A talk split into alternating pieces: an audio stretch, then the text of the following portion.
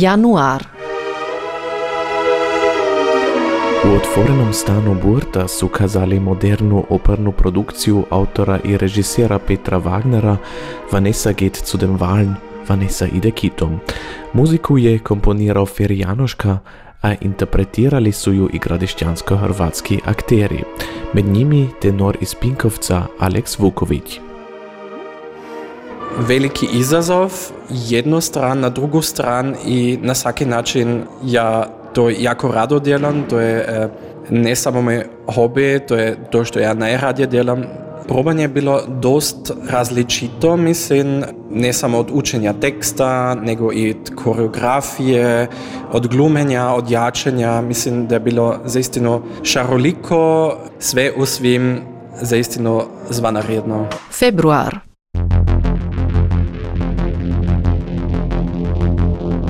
Single Lipa je odibrana za singlta jedna na hrvatskom internetskom portalu Zicher. Produkcija Koloslavuja skupaj z duom Folklore Elektro je dobila največ glasov publike.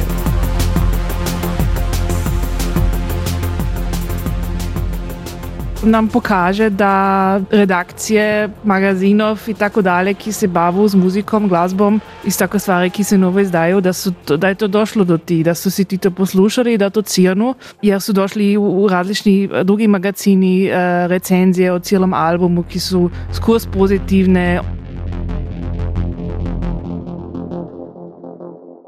Marc.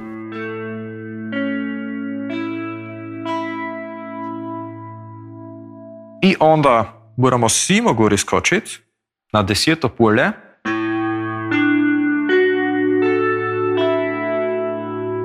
Nusi s nami, tako se zove novi projekt Kuge Veliki Borištov z muzičkimi tutoriali na videoplatformi YouTube. V protolitju su iskuseni muzičari na kanalu Kuge počeli kazati video lekcije, s kimi se zainteresirani moru naučiti hite gradišćansko-hrvatske krovodnrok scene na bubnji, basu, gitari i na klaviru, je rekao Marko Blažeta. I počet moramo se z jednim malim sledom.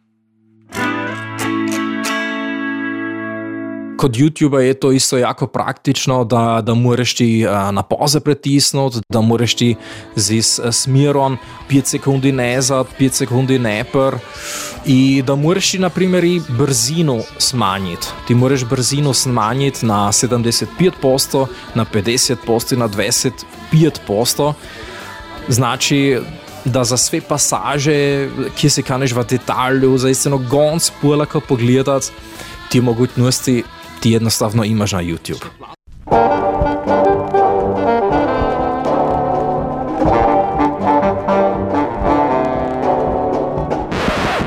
Retro.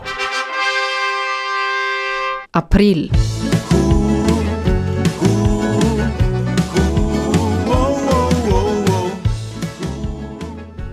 Po troljetnoj pauzi je velikoborištovska mladina Barani pozvala opet na svoj vazmeni tanac v Kugu. Goste v Velikom Borištovu su zabavljali gradišćanska tamburaška grupa Gauženjaki i sastav Skoro frajeri iz Hrvatske. Najljepša si pjesma bila, ja sam tebe volio slijepo. puno ljepše nas prime ovdje, ne? Ovdje više puno cijene tamburaše nego u Zagrebu. Trenutno je takva situacija, nadam se da će se to promijeniti.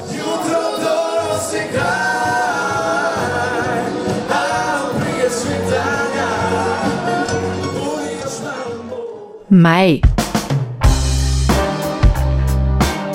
Hrvatski akademski klub je pokrenuo novi koncertni format s imenom Novi zvuk. Prvu priredbu su održali u bečanskom lokalu Replugged. Nastupili su Nikva iz Beča kod i kultni hip-hop band Elemental iz Zagreba, ki su uživali u punom klubu. Mi smo regionalni bend, znači ono, prostor bivše juge smo odsvirali od Vardara do Triglava. Ali nikako kao izvan tih granica. I uvijek je nešto, trebali smo svirati u Ulmu, onda je bilo da je bubnjar dobio koronu i onda smo to morali otkazivati u zadnji čas. I sad kad smo potvrdili ovaj Beć, ja sam iskreno mislila, Bože, nešto će se sad tu dogoditi da mi taj Beć ne odsvir, nešto se mora, ono. Ali tu smo,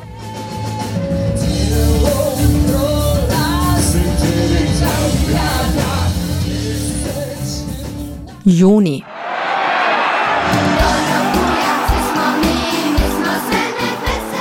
SC Donja Puja je do završetka sezone 2023 bilo jedino nogometno društvo u srednjem gradišću koje se još nikada nije dignulo u prvi razred. To se je u juniju minjalo, igrači i fani su raspušćano svečevali dobitak majstora. Cilj, cilj vselja je tako veselo, da smo sad endlich šofali, da, da smo endlich v prvem razredu, pa da smo sad isto još ta, ta cilj od mastera šofali, a da zato smo tako ja, veseli. Čas je bil, čas je bil.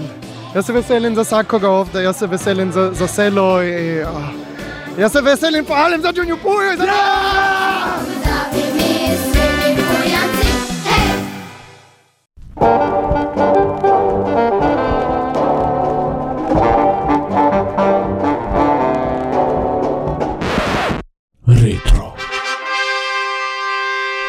Juli. Pol stoljetja dolgo postoji ognjobranska mladina v gradišču.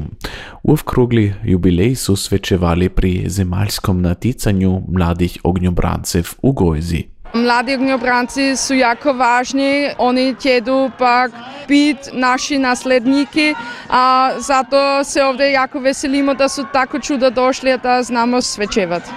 Nam je jako bilo lipo, a, teplo je bilo, a Hrvati ti su k nam došli, ti se nek znadu po hrvatsku pominat, a mi imamo čuda ki se znadu po hrvatsku pominat, a pak smo rekli mi ćemo to se s njimi djelat, a to je nam bilo lipo ovdje. August. V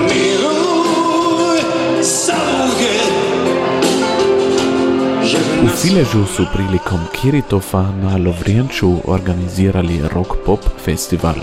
Nastupili su Džunovski Betjari i Željko Bebek, ki je svečeval i 50 let svoje muzičke karijere. Posebno u ovoj godini, obzirom da je 2023. godine se napunilo 50 godina od kad sam snimio prvi nosač zvuka, prvu ploču, dakle davne 73. godine. Nakon toga sam izdao puno albuma, puno koncerta i svega i jako uživam i danas naravno jako uživam u svojoj karijeri.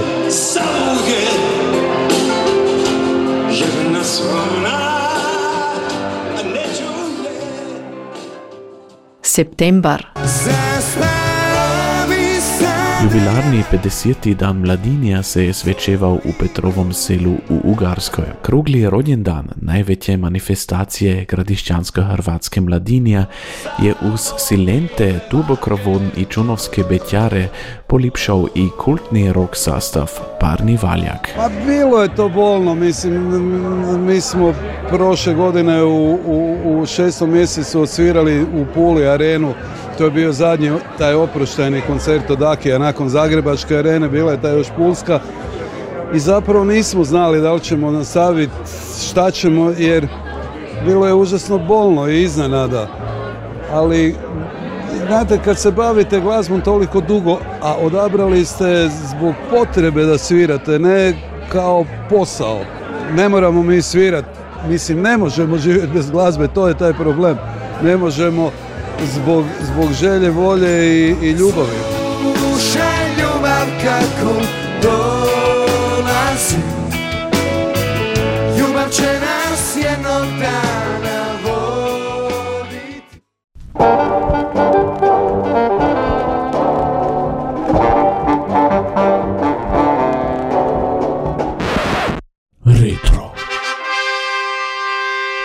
Oktober.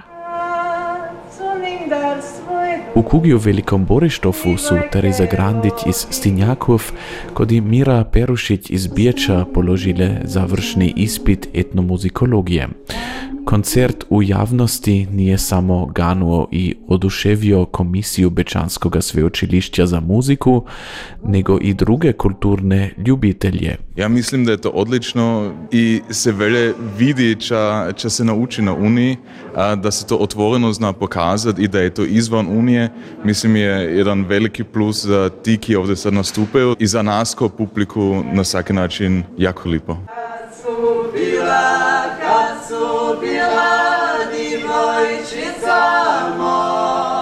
November. Falling in Between se zovia nova formacija, kaj je tribut amerikanskim kult rockerom Toto. U kasnoj jeseni je band kradišćanskih muzičarov po prvi put nastupio u rasprodanom Malinu Čelo u Uzlopu. Toto je jako suvremena muzika, još Senek, oni su jako čuda muzike izdali, a uglavnom naše najdraže jačke su oni ki nisu tako poznate.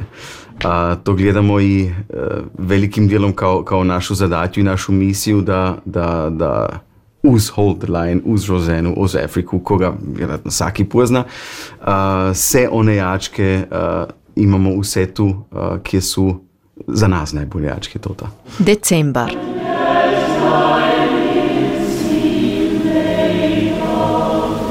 U zadnjem mjesecu 2023. ljeta smo izvještavali o vokalnom ansamblu Kuge iz Velikoga Borištofa, ki je sudjelovao pri Međunarodnom zbornom festivalu s imenom Adriatic Pearl u Dubrovniku. Kad smo nastupali sam bila na početku jako nervozna, ali kad smo bili svi skupa sam bila onda i opet miru mirnija. Pak mi smo jako čuda nove zbore spoznali, ki su bili zaistinu jako dobri. Meni se je jako dobro vidjelo. Ja sam vesela da smo imali ovdje tako lep čas skupa. Na zborskom jačanju, če je zanimivo, je, da je to zopet kot no i vsaki drugi žanr, posebna estetika zvuka. I najbolje kod ovakvog festivala, kada nisu samo drugi zbori, nego i zbori iz drugih zemalj, je vidjeti kako se ta estetika i razlikuje kod drugi, če je blizu i če je to zalipa kultura.